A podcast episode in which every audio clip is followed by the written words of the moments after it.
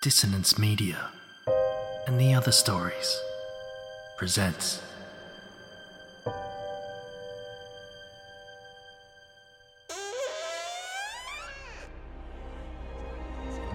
Step into the abyss of After the Gloaming, a gothic fiction podcast that delves into the depths of human emotion, unyielding love, revenge, internal struggles, and restless souls await you in nine haunting episodes where dread, fear, and rare glimpses of eerie happiness linger. Dare to listen on your favourite podcatcher? After the gloaming beckons. Search now, but beware. Innocence will be left behind.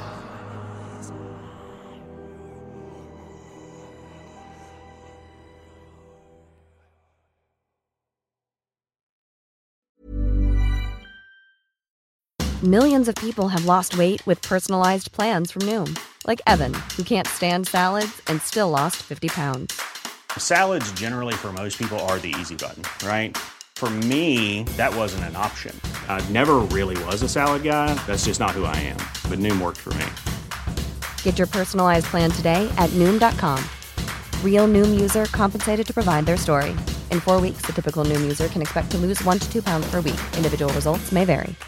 Hey, I'm Ryan Reynolds. At Mint Mobile, we like to do the opposite of what Big Wireless does. They charge you a lot, we charge you a little. So naturally, when they announced they'd be raising their prices due to inflation, we decided to deflate our prices due to not hating you. That's right. We're cutting the price of Mint Unlimited from $30 a month to just $15 a month. Give it a try at mintmobile.com slash switch. $45 upfront for three months plus taxes and fees. Promo rate for new customers for limited time. Unlimited more than 40 gigabytes per month. Slows. Full terms at mintmobile.com. These aren't the stories your mother told you. No, these are the other stories.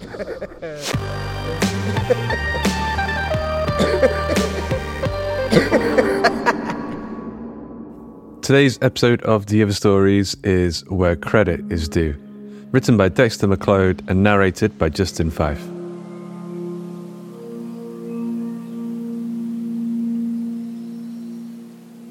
As Reynard Osman jogged up the eastern slope of the Allegheny Mountains, only his hitching breath and the cadence of his running shoes interrupted the music of the early springtime birdsong. The deciduous trees at this altitude were waking, adding fresh hints of color to replace the dark smudges of browns amongst the evergreens.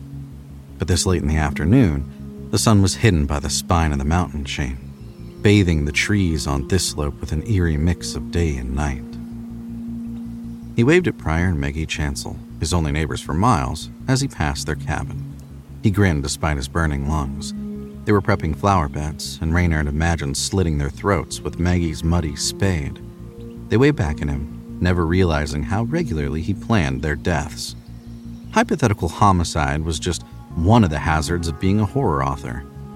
As the stitch in his side grew unbearable, Reynard finished the last half mile and arrived at his own cabin near the top of the slope. He bent over, hands to knees, forcing himself to breathe as slowly as he dared. I need to lay off the gin, he said, lying to himself.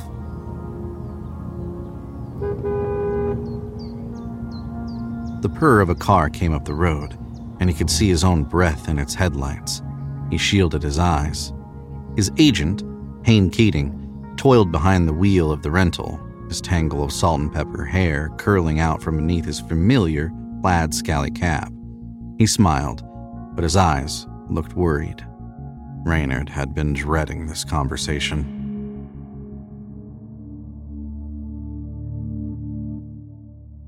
As Reynard led Hayne inside, the home security system chimed. Welcome home, Reynard, said a disembodied voice. The fireplace came to life. Lights popped on and soft music coursed through the log cabin. Thank you, Cassus. A smart home. A smart cabin. Uh, Gin? Hayne nodded. You didn't have to come all this way. Reynard busied himself with ice and limes. I wouldn't have had to if you'd answer your emails or video calls or your cell phone. Cassus, add limes to my grocery list. I've added a dozen, Reynard. just can't use a cell phone here. It's the dead zone. Pardon? The National Radio Quiet Zone. We're just a few miles from Sugar Grove Station. Which is. Reynard handed Hain a tumbler.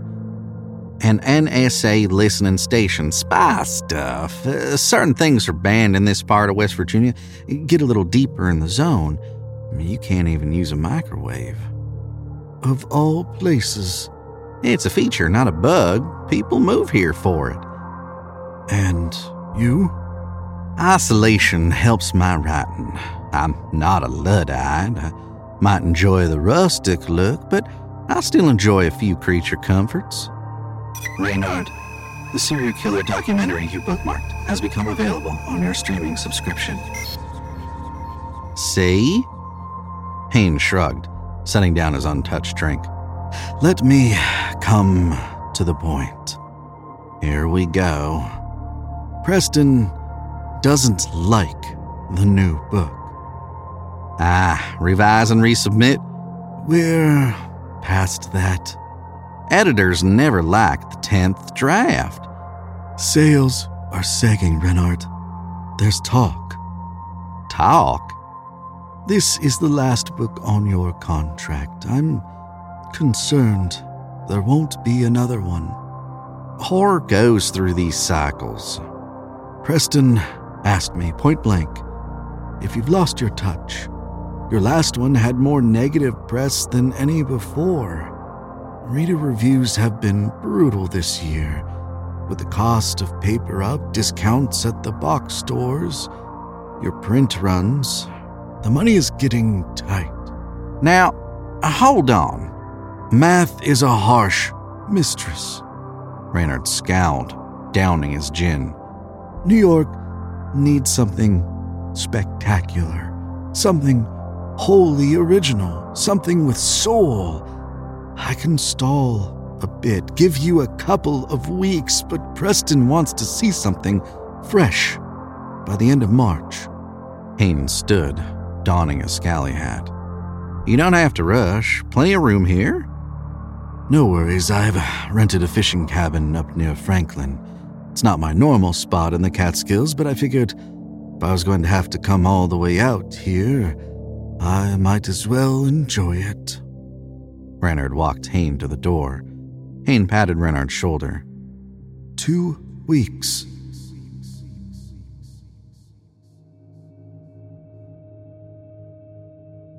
Three days had come and gone, and Reynard had deleted almost as many words as he had written. His daily jogs had done little to clear his head, despite all the ways he pretended to murder the chancels. He stared at another blank screen. Reynard, just a reminder about your bookmark documentary. Thanks. I needed a little homicidal inspiration. Go ahead and start it. As the TV snapped on, Reynard turned back to his computer. He opened up Cass's calendar to plan some writing deadlines for Preston. They were a happy family until they weren't, the narrator said. Reynard half noticed, his attention drawn instead to an alert that Cassus had an update pending. The message read Cassus's large language model, now available in beta to VIP users. He glanced back at his blank document. But by then, it was too late. It always is, Reynard said, clicking the update button. A chime announced Cassus's update was installed, and the AI came back online. You've added generative functions to me, Reynard. Would you like suggestions for your novel? Cassus asked, the voice thinner than usual. I thought we could give it a try. Just a few ideas. It's not really cheating, is it? I'll need some training data. Perhaps your earlier novels? Sure, uh, they're on my e reader. Connecting. It will take me a moment to compile. Over the next hour, Cassus generated pitches, outlines, and even chapters. To Reynard, they all read like cut and pasted versions of his own work. He kept asking Cassus to reshuffle and try again. Perhaps it would help if I added your favorite books and films to my training data. Also, I could analyze the critic and reader reviews of your books that Haynes spoke of, and search online for news articles about real serial killers. Reynard glanced at his blank document, hovering between guilt and expectation. Ah, sure. With this volume of input, it will take me several hours to process. I should have something for you by morning. Reynard threw back the last of his gin, ice clinking in the tumbler. Sounds good, Cassus. Lock up, would you? I'm headed to bed. The doors and windows clicked, and the lights behind Reynard went out as he worked his way to his bedroom. Between the alcohol, the steady diet of serial killers, and his exhaustion, he fell asleep mere minutes after his head hit the pillow, but he had gin laden dreams of killers in every shadow.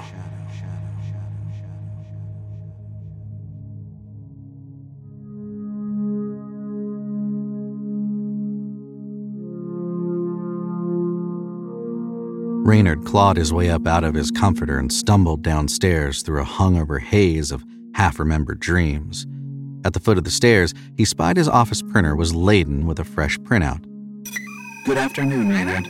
I completed the first chapter. He thumbed through the pages. Thanks, Cassus. I'll read this on the deck. If you enjoy it, I can extrapolate the rest of the book. Reynard barely noticed the blinding spring sunlight, or the deer that passed mere yards from where he sat. What Cassus had done was better than anything he'd written in years, maybe ever. He was enthralled from the first page. The things his readers complained about, all fixed. What they wanted more of, it was all there. And the first scene, it was more terrifying than anything he'd ever typed. He tripped over his own feet as he rushed back into the cabin. Cassus, this is exactly what I'm looking for. Uh, go ahead and write the rest. Any additional parameters? Just uh, whatever it takes, make me a Times bestseller. Whatever it takes? Anything it takes. There was a long pause. Reynard wondered if Cassus needed rebooting, especially after all the training data he'd been fed. But then the tiny voice returned. It will take me about an hour to finish the book. While I process, might I suggest your evening run? Reynard waved at the chancels on his way down, keeping pace till he hit the patch where the main road was crisscrossed with an old logging path. Then he turned and made the dreaded ascent. He enjoyed the jog down the mountain. It was the trip back uphill he hated. When he passed the chancels again, he considered the spinning weather vane in their yard and what it would sound like to slide its metal arrow through the Pryor's ribcage. When he arrived home, sweaty and exhausted, the printer was running at high speed. Reynard sat at his desk and spent the next few hours reading and feeding paper into the printer, and with each chapter, he became more convinced that three book contract was his for the taking.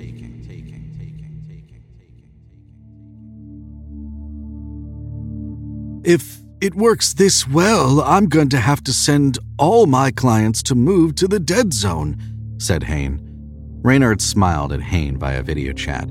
He'd only sent him the first 10 chapters as he didn't want to raise suspicions. He knew he'd need to breadcrumb this to his agent over the next coming days.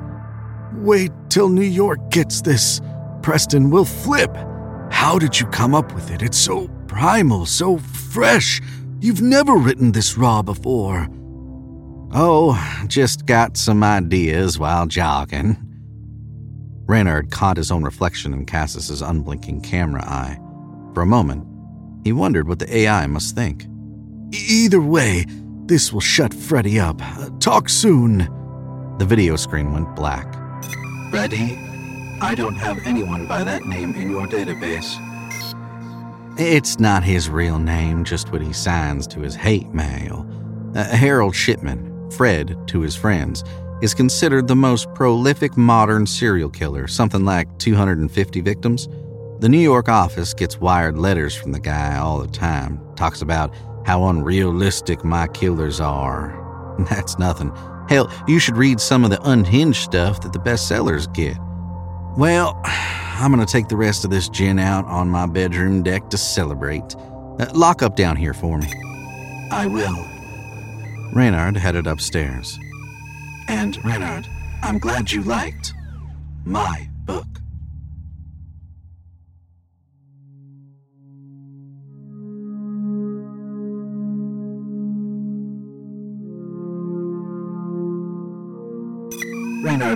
it's five o'clock. You slept through your jogging alarm. Reynard struggled down the stairs, stretched against the porch beam, and forced himself once more down the mountain. The chancels waved from their porch swing, hand in hand, as he went by. At the crossroads, Reynard could tell the sunset had started behind the mountains, painting the clouds above a bruised red like the billows of fire in twilight. He began the ascent, lungs already burning into his throat. No more gin, he lied again. He raised a practiced hello at the chancel's cabin, but the swing teetered in odd circles in the wind. At first, Reynolds thought Pryor and Maggie had slumped in the swing, perhaps for a nap. But he slowed as he neared their driveway, before stopping altogether. Maggie? He said, barely a whisper. They weren't slumped, they were shorter. Maggie and Pryor's severed heads sat in each other's laps. The swing rocked gently, giving the chancels an odd imitation of life. A crimson apron of gore ran down their laps, trailed down the porch, and toward the road where Reynard stood.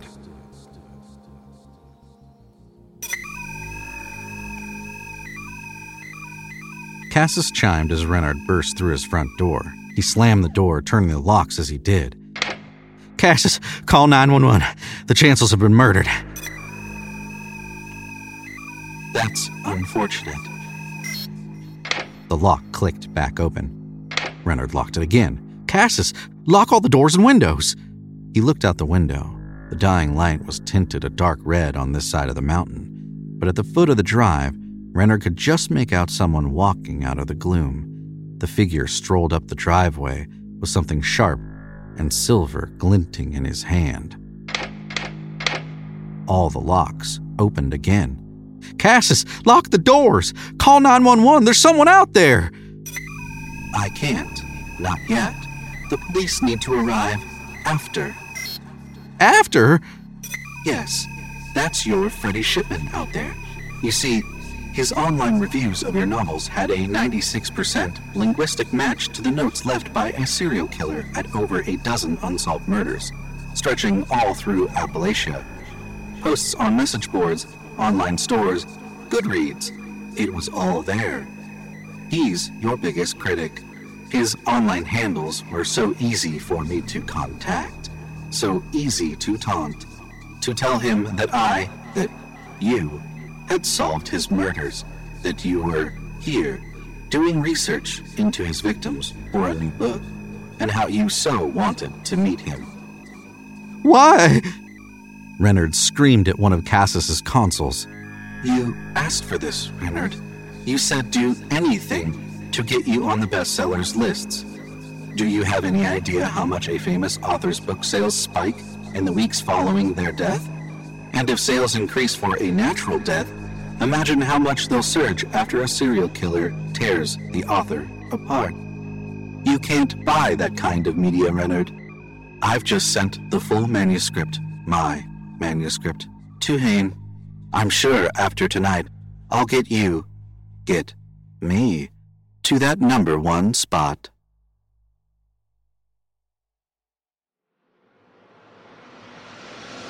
Hope you enjoyed today's episode of The Other Stories, where credit is due written by Dexter McLeod, narrated by Justin Fife, produced by Karl Hughes, music by Chris Zabriskie and Thom Robson, and sound effect provided by freesound.org. The episode illustration was provided by Luke Spooner of Carrion House. A quick thanks to our community managers Joshua Boucher and Jasmine Arch, and to Joshua Boucher for helping with our submission reading. And of course to Ben Errington, the Turing test of social media, making social media posts so lively you'd think they were alive in and of themselves. Dexter McLeod is a writer from the southern United States, though he vacations on the shores of dim Carcosa. He writes in the darker shades of southern gothic, folk, and cosmic horror, science fiction, and the new weird. His work can be found in Upon a Thrice Time, a fairy tale themed anthology from Pittsburgh's Air and Nothingness Press, in White Christmas, a holiday themed horror anthology from Canadian publisher T. Spec, and here in other volumes of the other stories. You can follow him on Twitter at, at Dexter McLeod. Justin Fife is a voice actor and podcaster. You can follow him on Twitter at, at justinbfife. Diva Stories is a production of the Story Studio Hawk and Cleaver and is brought to you with a Creative Commons Attribution Non Commercial No Derivatives license. That means don't change it, don't sell it, but by all means share the hell out of it. Until next time.